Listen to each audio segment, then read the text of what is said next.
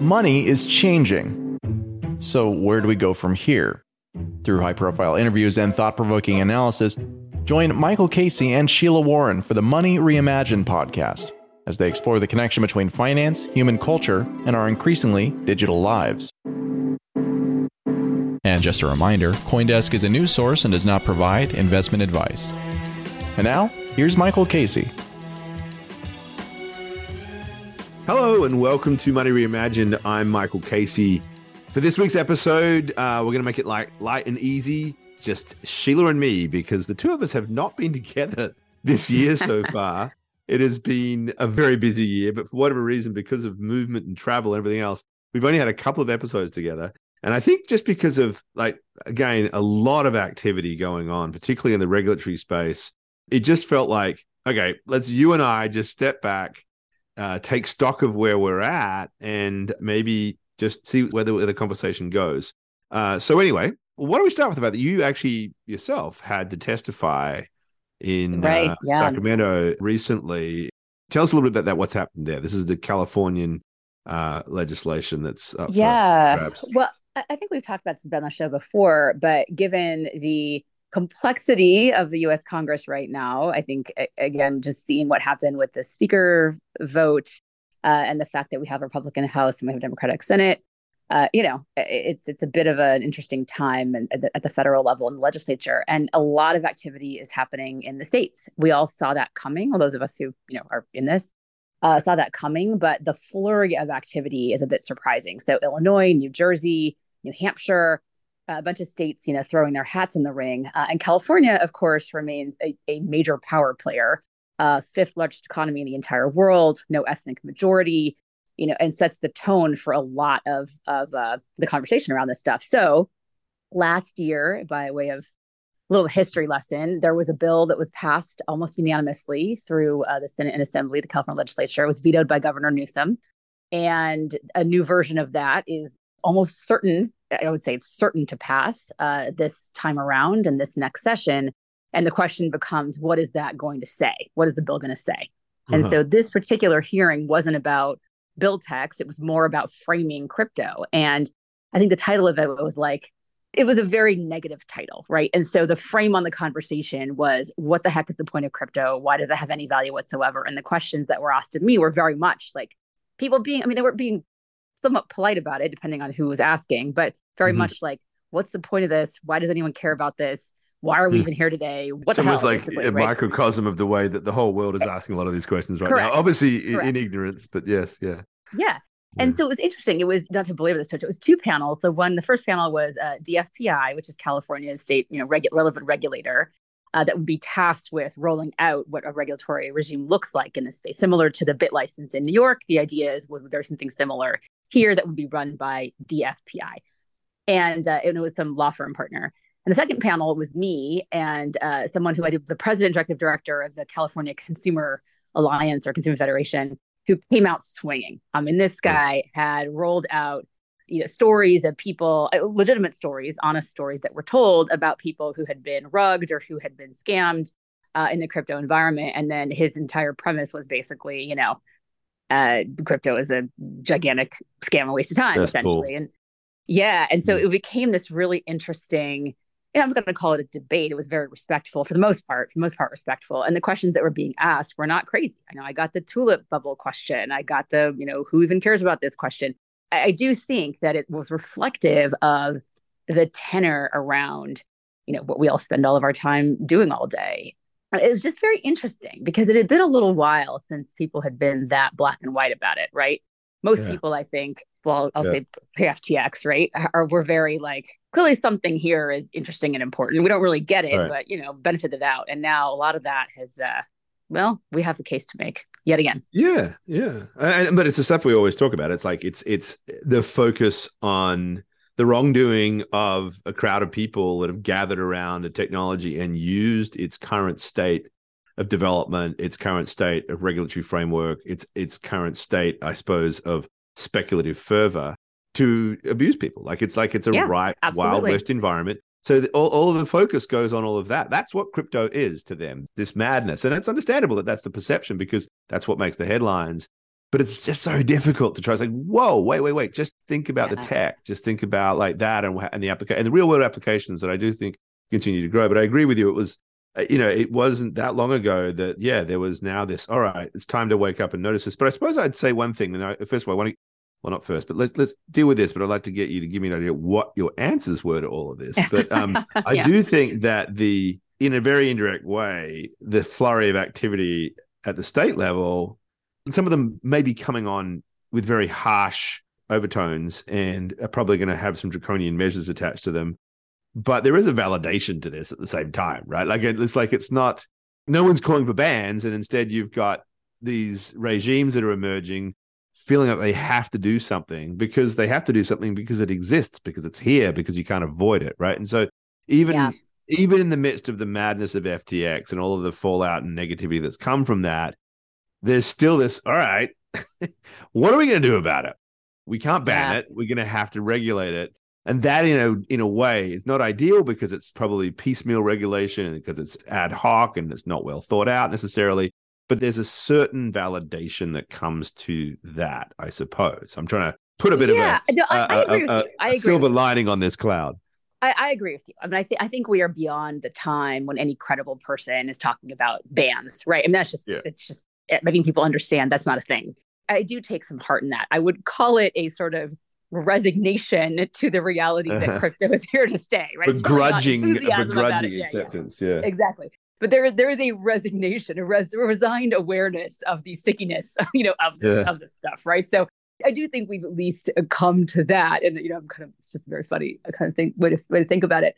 Talked about this before. I don't think crypto's done itself any favors because I mean, I'll tell you the stories that this this person my co-panelist was telling they're truly heartbreaking stories. I mean yeah. truly truly horrible awful true you know i have no reason to believe they're not true true stories. And i think the fact that there hasn't been a broader denouncing of this kind of behavior from you know a, a lot more people in the ecosystem is problematic. We don't do ourselves any favors by a trying to dismiss this stuff or pretend it's you know tiny minority and not coming out swinging against and so, yeah. uh, frankly, Michael, to answer your other question, that's kind of the stance that I took, right? Is like this stuff is absolutely atrocious. It's horrible. These people are terrible people. They should be stopped. You know, um, all of that because I think it's I think that's true. I have the the merit of believing that very fervently. But I also think that for those stories, there are other stories of people who have found this to be the first time in their financial lives they felt empowered. And those mm. are also true stories, you know? And so I think kind of casting it to say anytime there's an opportunity to make a lot of money seemingly very quickly you're going to attract as we've talked about a bunch of sociopaths ju- it's hmm. just what's going to happen right and i was yeah. laughing because after this hearing we went to lunch at a place um, named after sutter's mill and uh, Sutter's Mill, of yeah, course, no, right? Mill, where, yeah. yeah. where gold was found in California and the gold rush happened. And pretty sure that the the random gentlemen who you know came across the country in their covered wagons to find gold were not like the most savory characters, right? this is uh, kind of the way that it goes. Uh, now, yeah. at some point, that, d- that diminishes, and those people, you know, leave, either they make their money on the backs of others and they go away, or they yeah. you know leave, or they find the next thing to be you know excited about and take their sociopathy too. But there's no question that money is a big draw. And anytime you've got the kind of potential that was observed in this space, certainly, you know, even a, a year and a half ago, you're going to attract those kinds of folks. But I, I think we don't do ourselves any favors by being as okay with that as we are perceived to be as an ecosystem. Yeah, there's a reason why the Wild West analogy is used a lot, right? And, and, yeah. and it, it's often used in a negative sense, but it can be used in a positive sense. It's like just to say, look, this is inevitable in this environment. Wild West's coming. But did you know? Did California end up, you know, becoming That's right. this? That's right this ongoing, never resolved cesspool of bad behavior. I mean, some would I mean, argue yes. yeah, maybe. It's certainly, it's certainly, if, if it's bad, it, certainly it's bad behavior if it exists, and it does in different ways, evolved in different ways. Let's just say that much, right? But um, but I think that you re- made a really good point about the about the community not necessarily uh, giving enough acknowledgement to that, and this is, I think, part of the problem as well is that because of the sort of speculative nature and the I'm in this for my tokens kind of feeling that people breed around it, right? You and I have talked about this. I talked about this with uh, with Neha uh, Narula in, in recent episode as well. Like how do we deal with the reality of speculation as this drive, as this sort of like yeah. inherently difficult thing to remove? It's actually kind of quite valuable. It does lubricate activity. We do know that a lot of the development that's happened in this space, some of the coolest inventions like zero knowledge proofs and things that, or at least the advance of that technology that's happened in the crypto world has has been funded in large part by the amount of money that's coming in. So there's a lot of good in that. But I think the fact that people get personally invested in a particular token of any type or a particular experience and a particular exchange means it's all about me and what's in it for yeah, me. And yeah. so I, th- I, feel like, mm. you know, mm. When w- the backlash against FTX and, and Sam Bankman Fried has been vitriolic anger from from the community. There's no absence of that. We all know how absolutely pissed off everybody in crypto is about this. But it's it's framed around this give me my money back, you know, which is understandable, yeah. but it's like we haven't created room for these there's a sense that people feel very upset about the the average, you know, like like Kevin Reynolds, uh, our editor in chief, was telling me about you know, a dry cleaner in his neighborhood who lost $250,000 to FTX, mm. right? A dry cleaner. I think the reaction people have is like, oh, that's bad because that's going to be negative for crypto and therefore negative for me. Rather than just know, think about the poor man or the poor woman, whoever it was. Just think about the poor person, yeah. right? Like, what is the that acknowledgement, that capacity, the humanizing, the reality is of what this means. Yeah, you're absolutely right. I don't know why that's absent, and how do you get this amorphous mass of a community? You know, we can't tell yeah. them what to do. But like, you know, yeah. I'm just reminded when I did a bunch of press around, um, you know, layoff rounds and, and post Terra Luna, right? There was a bunch of just discussion around that. And I had so many reporters tell me that I was the only person who had taken a beat to express empathy for the victims of that, yeah. which I just found wow. shocking. I found that shock. I found that really disturbing very yeah. deeply disturbing because I think in our obsession and focus, and, and, and look, I admire that drive. And I think to some extent, if you're somebody who's building a really complicated, hard thing, there is a laser focus that happens. But we can't lose our humanity around all of this. You know, I mean, yeah. it, it, really just, that to me would be a, a true tragedy if we were so divorced from the humanity of the experience that we forgot to embed some of that into the positive side of it too, right? Because because again, yeah. what are we accomplishing? We're accomplishing empowerment of users. I mean, fundamentally, that's what we're talking about here. Whether in the governance form, whether in how we you know reclaim our data, uh, whether in the financial system, this really fundamentally is about empowerment of people and communities. And you can spin that however you want politically, but the bottom line for me is that's the draw. And so people are getting hurt, particularly when they get hurt. If we don't take even a beat to kind of acknowledge that as the tragedy it is, I find that very disturbing. Now, that being said, I want to switch gears because this is getting a little depressing because I want to make sure we don't leave without congratulating you and the CoinDesk team on the Polk Award, which is Thank you. outstanding. So it's kind of yeah. funny to me, right? Because I was thinking about this when I was in SAC. Because on the one hand, there's kind of this general, like, you know, what for crypto, you know, why, right? Whatever.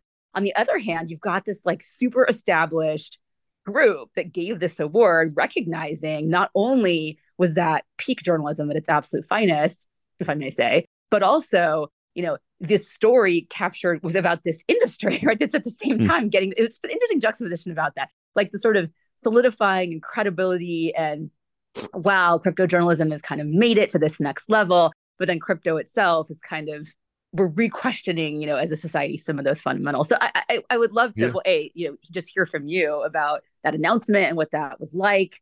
Did you see it coming? You know, but also, how, how are you feeling about that kind of juxtaposition, right? Like being, yeah, yeah so recognized. Well, thank you, thank you so much. I mean, yeah. I, of course, it was all me. I did the whole thing. It's all up. You know, I, I take all the credit entirely. It's all Michael Casey. I mean, in fact, this is the thing that I feel a little guilty about, right? Like, you know, people are congratulating me. This was, you know, Ian and and and Tracy yeah. for the most part. It was also Nick Baker, their wonderful editor. It was Kevin Reynolds who drove the team and, and put put them in this position. It was people like Nick Day and others that have weighed in and really just helped frame the way that we cover this stuff and do it from the right perspective. I'm very, very lucky. I pulled together an incredible team of people who are, are just fully dedicated to this. As I as I said in a, a, a blog post to opinion piece to just kind of like frame why I think this matters we deliberately went out and hired a combination of professional journalists who've been doing this stuff. People like Kevin Reynolds, 20 years at Bloomberg, and Joanne Poe from you know, many, many years at CNBC, the Wall Street Journal, and Fox Digital. People, you know, Emily Parker was at WSJ and New York Times and the State Department, and Marc Hochstein was at, you know, American Banker and you know, editor in chief over there, and then Pete Pachal from from you know from uh, uh, Mashable. So we built that higher level of professional journalists who bring something that whether we like it or not, despite all of the critique of mainstream media that Silicon Valley likes to sort of dish out, you know, it there is this professional approach to doing these things that you just yeah. can't avoid. And yes, there yeah. is going to be a world in which a more decentralized media world, you know, it, there is real value to the citizen journalist, you know, on social media. That I don't doubt that that kind of collective brings power here, but you really need this process because there's a certain amount of integrity that comes from getting a source to talk to you and building those relations. It's a very personal thing. Ian Allison is the embodiment of the guy who gets his sources to trust what he's doing because he doesn't yeah. he doesn't burn them and he gets the story right. And and so people go to him and tell him things. That's what journalism's all about. And you take it takes training to do that right? So we combine that with what we think the mainstream media which has a lot of the, the former you know good news organizations have the former in spades what they're lacking is crypto knowledge, which is, you know, a real understanding of how do you read on-chain data? How do you actually understand the dynamics of this conversation? So you don't get caught in this sort of misinterpretation. So we, you know, a lot of young digitally native crypto savvy reporters that we've built under the auspices of this of this team, I think have come together in a way that I'm just incredibly proud of. But on a higher level, why does this matter? A, I'm just so thrilled it lifts crypto journalism into a higher plane. It was so wonderful to look through the list of winners on that Polk Award press release and see the New York Times and Bloomberg and you know Reuters and the Washington Post, ProPublica, and there's CoinDesk in the middle of it. And actually, I think one of the highest reference awesome. within the within the press release itself was the story that we broke. And then all of that was just it's again a moment of arrival, a kind of a milestone, as I put it, that I'm proud of.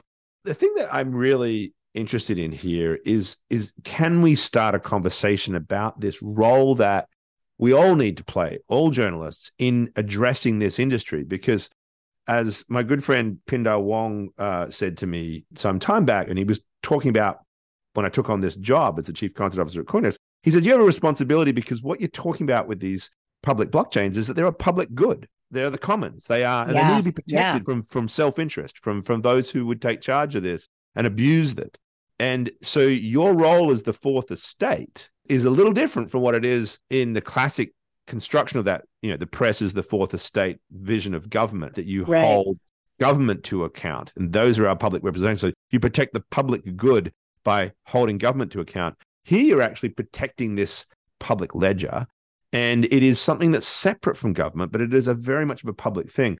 I that was just a really smart way to think about it. And, and so as I, you know, as I now think about like what is CoinDesk's role, why is it important that we hold up hold these standards? It's precisely because this industry, if it's going to thrive and and achieve what it says it wants to achieve in terms of its decentralized principles and the value, the empowerment at the edges as opposed to the powerful in the center, it literally needs to keep doing that day in, day out. And that's, I think, what we have at least shown we can do in the case of the FTX case it's bringing those self interests, those private interests to account, holding them accountable, shining the light of transparency on the bad actors and sort of pointing out what's a good idea as opposed to the snake oil, right? So that I think is hopefully we've elevated that idea, which is important here.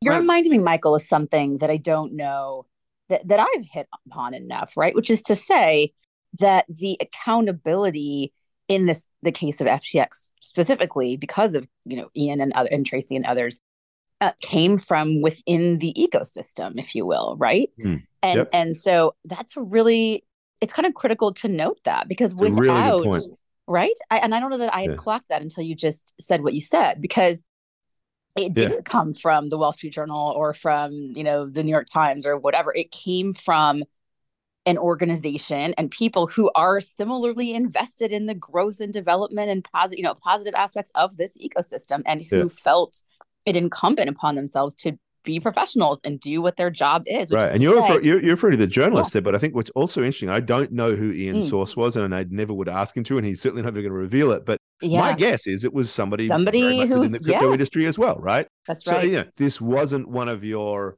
anti-crypto. This wasn't Nouriel Roubini who who discovered the balance right, sheet, right? right? Yes. I, I, don't know. Maybe it was, but my my understanding for everything that Neil uh, Ian has suggested is that's not the case at all, right? So it is very yeah. much that the industry itself, like the right people, are doing the right things to try to expose what needs to be exposed to advance the industry as a whole, right?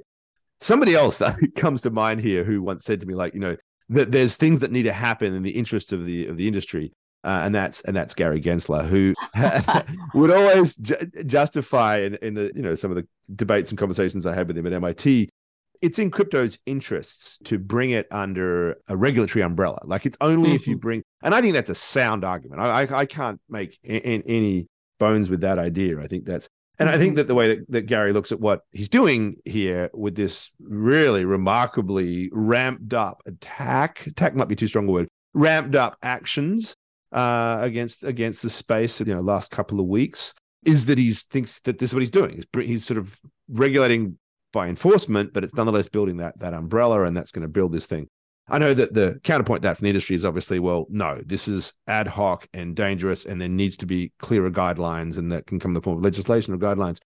Either way, this is what's happening, and as part of that backlash, I think it's it's being fueled by this moment in time where everybody feels like we have to do something. There's nothing there, so got to do something. Here's a, here's a nail. Let's whack it with his hammer. And I understand the instinct, but it's occurred to me that like if you look at the Paxos case, like I literally do, I still, I'm people try to explain it to you. I do not understand how anybody buying a stable coin could could think that there is an expectation of profit, which is mm-hmm. you know mm-hmm. one of the pillars of the Howey test, upon which something is considered an unregistered security. Um, I, I, I don't I, I literally don't understand how that works. Like, I mean, what is some argument that maybe because its value sometimes falls if its reserves aren't there that I'm I'm buying it on the bet that it's going to. I, I, that's just strikes me as, as as as odd. But having read this fortune piece a couple of days ago about one of the major concerns that people have, and I'm not casting aspersions on Binance itself here. I've got no idea whether it's accurate, but nonetheless, the argument was that Binance, who's in the middle of this, there was concerns about Binance like forcing changes from uh, one stablecoin, USDC, into BUSD. And so what struck me is this is monopolistic behavior. You're using a, mm-hmm. a platform, mm-hmm. you're using the power of the Binance smart chain, you're using it sounds like Microsoft in its old days working with an operating system. This sounds like should be the concern of the FTC, is where I'm going with this. This sounds like this is an antitrust concern what is the SEC doing? you know, dealing with monopolies and things like. And yet, and I also think that monopolies are the sort of thing that the crypto community could get could get behind. Like that's exactly what crypto is supposed to be. Is like breaking down this centralized power. So, and what I'm getting at is like, I, I just I feel like we're we're just in this moment where it's a turf war, ad hoc, whatever you can do. But in fact, there's possibly good actions that could be taken here but it's all being framed in this weird framework of, of, of the Howey test. Yeah. So let me just be super cynical uh, to your point about shouldn't we all be behind, you know, an anti-monopolistic approach to this? Yes, because you and I are in this for different reasons than a lot of people, and money is very distortionary. I am skeptical that if someone sees an opportunity for their thing to be the winner take all thing, they're not going to jump on that. And that's just me being a cynic uh, an observer of human behavior, right? And I That's think why that antitrust laws see, exist. Yeah, we're just going to see exactly right. We're going to see, I think, a, an increasing divide, which I think we're already starting to see. Uh, that's really going to be about motivation, and the people who are in this to make money, and that is their dominant motivation, or may start to have a particular orientation to things. And the people who are truly in this for philosophical reasons are going to have perhaps a different approach to certain kinds of things. And I do think that an antitrust frame is something that might show some differentiation, but this will all play out because we're not really at that time yet. I take it's an interesting point about what is the SEC doing is a very interesting question that I think a lot of us are asking ourselves as a general matter across a variety of topics. Uh, because certainly the question about authority is one that is not as well settled as I think some of us believed it was. Mm. And so there's a lot of question about the SEC's uh, bounds of its authority or the lack thereof, seemingly uh, in the view of, of certain folks. So, my hope is that we'll continue to see enough new growth and new entry into this space that the creation of monopoly will be very challenging because you'll have new entrants that are pushing and challenging and, and, and forcing essentially others to reckon with, you know, new ways of thinking about the technology and new new technologies themselves. Um, but at some point, we are going to see some consolidation because that's also part of the inevitable growth of any kind of new ecosystem. and we'll have to kind of see how people respond to that opportunity when that presents itself. That up and put put together and diplomatically said, as always. Sheila, thank you. That was fun. It always is. I always really enjoy. Yeah, these, Michael, I love it. Two ways. These things, these things tend to work. All right. I hope that worked for all of you as well, listeners. Thank you so much for tuning in, and we'll be back next week with back together again, I believe, uh, with some guests with another edition of Money Reimagined. See you then. Bye. You've been listening to Money Reimagined. Today's show has been produced and edited by Michelle. The announcements by Adaby Levine, and our executive producer is Jared Schwartz. Our theme song is by Shepard. If you have any questions or comments, we would love to hear from you. Please reach out to us at podcasts at coindesk.com, subject line Money Reimagined, or leave us a review on your favorite podcast player. And from all of us at Coindesk and the Money Reimagined team, thanks for listening.